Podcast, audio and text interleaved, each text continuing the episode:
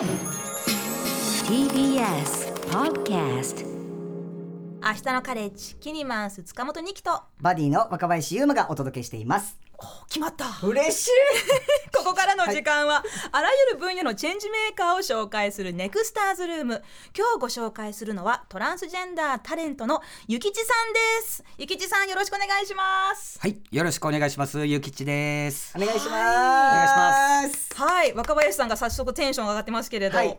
まああのね、まずねゆきちさんのプロフィールからご紹介させていただきましょう、はい。そこからねいろいろ積もる話がいっぱいあるだと思います、はい。えー、ゆきちさんは吉本興業所属のトランスジェンダー男性 FTM のタレント、はい。日本初のトランスジェンダーのダンスボーカルユニットシークレットガイズの元メンバーであり現在は LGBTQ+ の理解を世界に世間に広めるべく活動されています。ドラマ舞台の出演など多岐にわたって活動されているゆきちさんですが、はい。あのー若林さんともねポッドキャストをはいされているという、はい、毎日ゼロ時から。毎日やってるはい、毎日ゼロ時からやもう1年半ぐらいやってるんでもう今500 500本超えたぐらい500本真ん中ぐらいになってき多ました。分ね、話だいぶ被ってきてんねん。毎日やりすぎて。そうあのあれ、あれ喋ったよな。リスナーさんからそれこの間も言ってましたよね。とか あのネタが切れてる。そうそうそうそうあら大体どんなお話されてるんですかお二人で？本当にこんなことありましたよね。とか、なんか最近こんなことあってさ。とかなんか本当からそんなことから結構なんかもう死についてとかこう真面目な話から、そういういろいろだ話すごいテンション高く終わる時もあれば、はい。今日やばいよな、みたいな。今日はちょっと深いところまで行っちゃっテンションで持って、もう持ってくる話とかもあるんですよ。そうそうそうやめて、みたいな。本当にもうたちなみにどっちがボケでどっちがツッコミですか？あっていうわけでもない？そうなんですよ。すいません、別にコンビ組んでるわけじゃないんで。じゃあ今日決めます？それ。でもあのごめんやけど解散させて解散させてくれ。でもゆきちさんはあの吉本に所属されてるということですけど、私の中でね、まあ、多分これはあの分か分かってない人のあの言うことなんですけど吉本ってお笑い芸人さん以外にも所属されてる方いるんですね。めちゃくちゃいるんですよ。うん。僕も本当に人多すぎて全然分かってないんですけど、はい、俳優さんとかもいらっしゃいますよね。俳優さんもだから歌い手さんもいるし、なんならあのスポーツ選手の方もいらっしゃるし、うんうんうん本当にだから NSC に学校に入ったらもうそのままその芸人になりますみたいな感じになってるから、はい。それでも学校の中でも教えてることってもう芸人さんの枠超えてきてるし、んもういろんなことやられてるんで。ゆきちさんは一番何を目指して吉本に入られたんですか？何にも目指してなかったんですよ。あそう。芸能に全く興味なかったんですよ。あそうたまででも？たまたまあの関西のお笑い芸人の富水正さんに知り合いまして、はい。で関西でねめちゃくちゃ有名なもう、はいでお知り合いになってほなんか僕の知り合いと知り合いだったんですよ。うはい。で僕の知り合いの人が「こいつなんかならへん」みたいな話を勝手にして。で、あまあ、連絡先交換してちょっと1週間ぐらい待ってたらマサさんから連絡いただいて「うん今吉本の本社おんねんけど来えへんか?」って言われてで行ったらトントントンって決まってトントントン？吉本興業所属みたいになったんですよ。へえでもそれこそなんかまあ言ったら自分のこの性に対してのことを、まあ、あの公表しながらやっていかなあかんっていうのがあるから、んうん初めはすごい悩んだんですけど、ん。なんかまあ使命感に駆られたというか、それまではトランス男性ってやることはどういうオープンな感じだったあもうんですか？全然オープンだったし、うん。なんならその夜の世界にいたんですよ、はい、同じような人たちが働いてる、うん。そこにいたんで、別に何って隠して全然生きてきてないですね。そうか。でもそこからまあ一応芸能界に行かれて、でまああのシークレットガイズはい。にも入られてて。ちなみにあのもう一人あの木曜バディでね黒部睦美さんっていう方がいるんですけれど、はシークレットガイズ大好きなんですって。すごい。カラオケでもよく歌ってるんですって。えー、すごい。環境アクティビストでシークレットガイズ大好きって すいません僕でも歌ってないんですけど。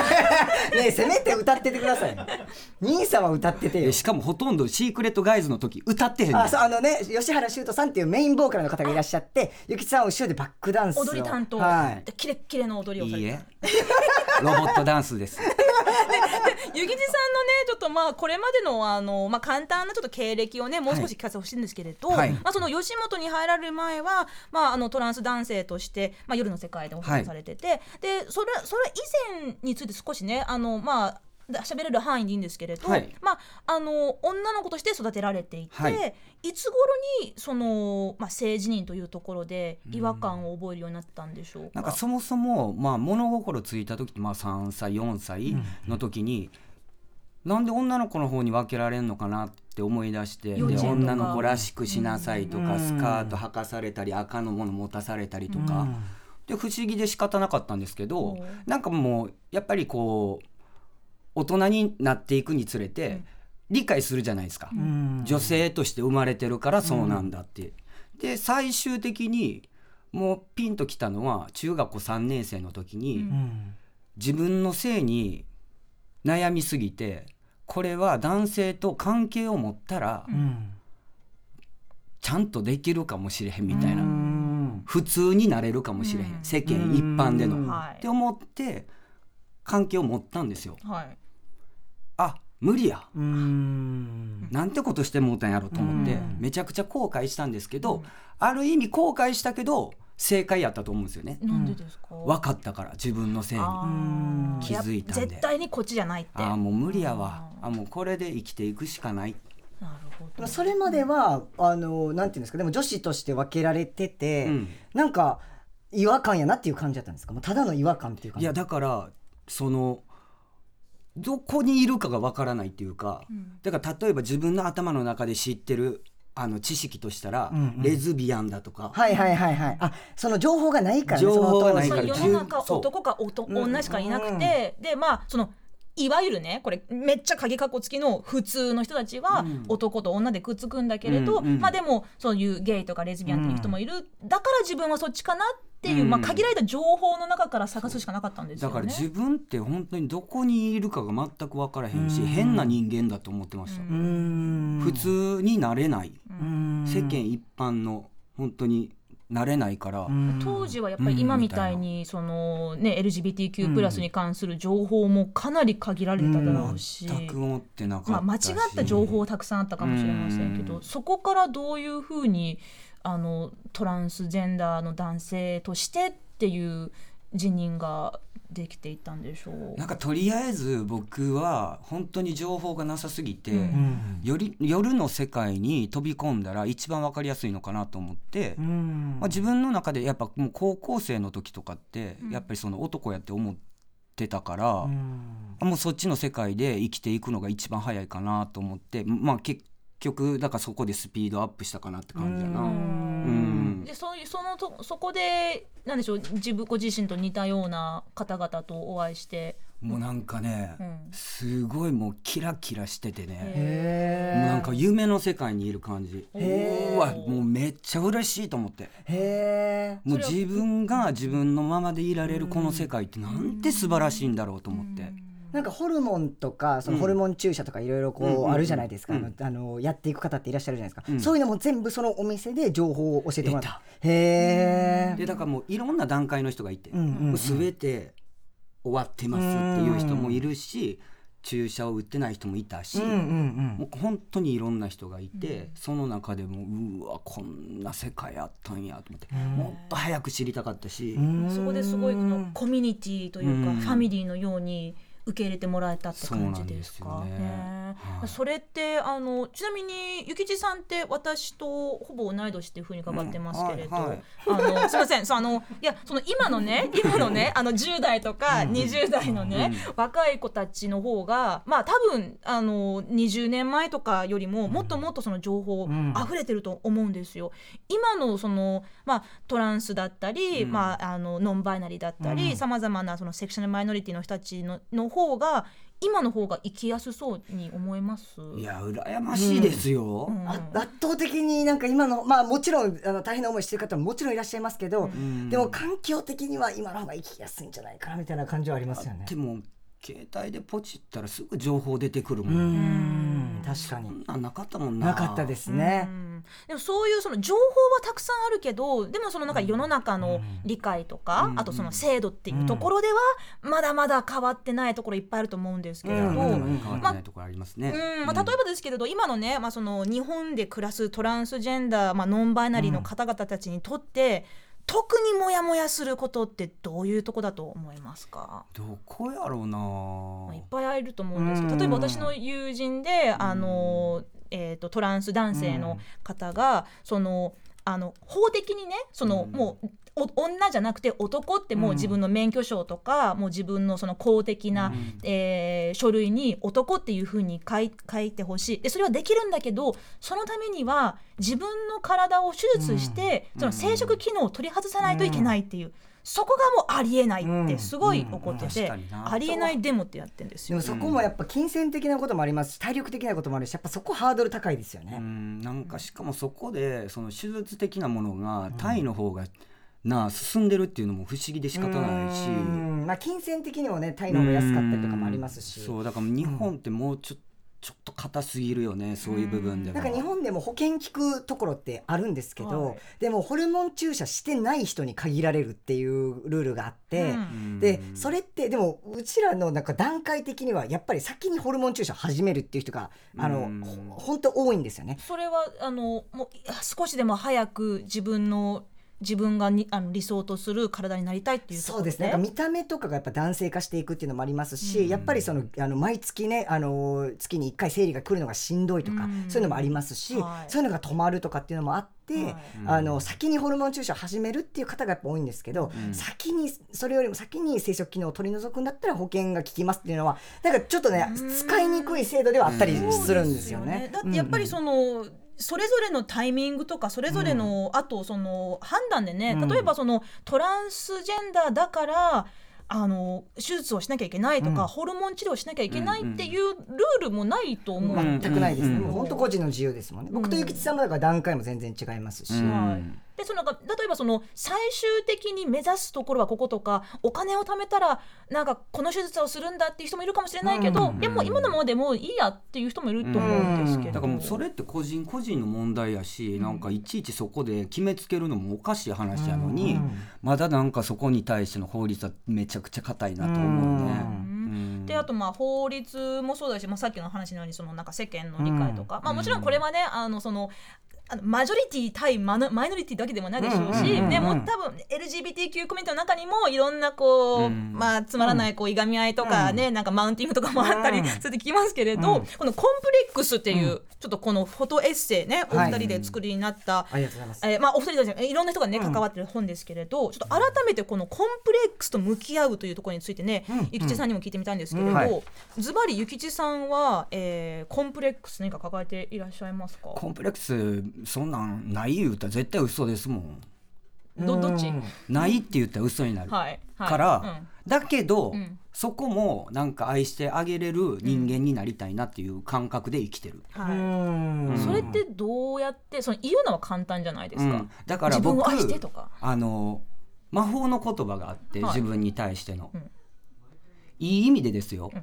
しゃあないやんって思ってるんですよ、しゃあないやん関西弁でだってねしょうがないっていう。別にうんうん。なりたくてなったわけじゃないから、うんしゃあないもん、うんうん。でもそれマイナスの意味のしゃあないもんじゃなくて、んしゃあないやんじゃなくて、うんプラスのしゃあないやん。だからそのしゃあないやんって言いながら自分がどういうふうにそこと向き合っていくかの問題、ううんんうん。レリゴーだ。うん。しゃなやんしゃなやん。っていう。乗ってもたから出てますでもよちゃんと。まさにまさに手放す手放すってそういうことですよね、そうか。ゆうまさんどうですか？僕はもうコンプレックスの塊ですよ本当に。おい。はい塊ですけど、堂々と言いました。はい塊です、なんですけど、でもねなんか文字通りコンプレックスをバネにっていうことで僕はあの筋トレの重しにして、はい。あのもう筋トレしてます。ムッキムキですもうムキムキにしようと。僕のコンプレックスって骨盤なんですよ。はい。であの骨盤がねやっぱこう生まれ持った、あやっぱあの女性の体型っていうので僕は骨盤が広い方なんですよね。私もですあ本当？に そうなんですかそうなんですよ。うん。なんでもうそのそれが本当にコンプレックスで、じゃあそれをどうしたら改善できるかって、もう骨格は変えれないんで、もう逆三角形にしていくしかないっていうことで。もうそのコンプレックスを重しにバネにしてもうめちゃめちゃ筋トレしてますでニキさん僕もこの1年一緒にいますけどビビるぐらい体変わってるんですよ。そうなんですあでもで。もね実はねちょっとこの5本の中さ、うんはい。ちょっとパラパラしてたらはい。見ちゃったんですよあでもね私。こっからもうだいぶ変わってます。私若林さんの上半身裸の写真見ちゃったんですよ、ドキッとしちゃった。もう。そうなんですよ。ちょっと YouTube にちょっとちらあっとちらっと見ちゃったけどあのでもこの本に出てらっしゃる他のあの、まあ、全員でね10人いらっしゃいますけど、皆さんもその、まあ、今おっしゃったようにねこう、まあ、ホルモン治療とか、そのオペのところではみん。なそれぞれバラバラだけれど、まあ、トランス男性としてはい。生きていらっしゃっててで皆さんそれぞれのまあ、ユニークと言いましょうか、ねコンプレックスがあるっていう、なぜこういう、ね、あの改めてですけれど、この5本を出すことによってどういうことを伝えたいつながりたいと思ったんでしょうか、ゆきちさんなんかありました？その書いていただいたじゃないですかいろいろメッセージとか、うんうんうんなんかこういうの読み取ってほしいなみたいなこういうのまあだから本当にそさっきこう話したことが多分そのまま書かれてると思うんだけど実際ななんなんてことを若林になんてことをやらすねんって思ってましたよ。なんで僕がコンプレックスなんでさらけ出すのみたいな。でも若林がこう伝えたいことっていうのがあるんやろなって思ったから、あもうこいつにもう、まあ、任して信じて僕はもうさらけ出したらこうやって呼んでくれる人いるやろうしっていうので、もうついていこうと思って出たんですけど、なんてことやらす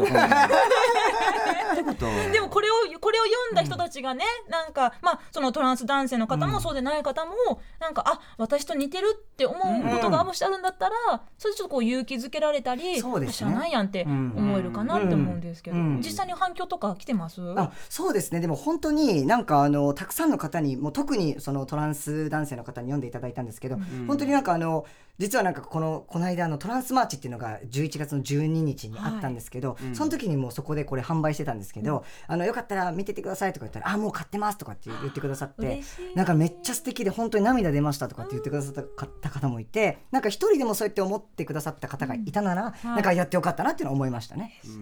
強いよな。だからコンプレックス出せるって人にさ、そこをさらけ出すって結構勇気いるやん。でもなんかそれがなんか誰かの力になるんじゃないかなってその弱さを出すとか共感してもらえるってやっぱそこってなんか誰かを元気づけられるんじゃないかなって思ったのでやっぱ改めてですけどこの本を作ったっていう感じでしたね。ねちょっとねもうお時間迫ってきてて本当にちょっと名残惜しいんですけど、ゆきちさんは今後ね、まああの吉本に所属されてる、あのタレントさんとしてどういうとこに挑戦してみたいとかどんなとこに広がっていきたいと思います？うーん。まあでもそのなんていうんですかねエンタメ業界からやっぱこう出ていくっていうのはすごいことやと思ってて、やっぱこういないんですよね、やってる人が。でもこう目指せる環境を作っていくっていうのは、はい。やっぱ自分たちも頑張っていかないと、ん。そういう人たちが出ていかないなっていうのが思ってるんで、だって別に夢あっていいと思いません、いやもちろんですし。やりたいことやったらいいと思うし、ん。だから僕たちがこう居続ける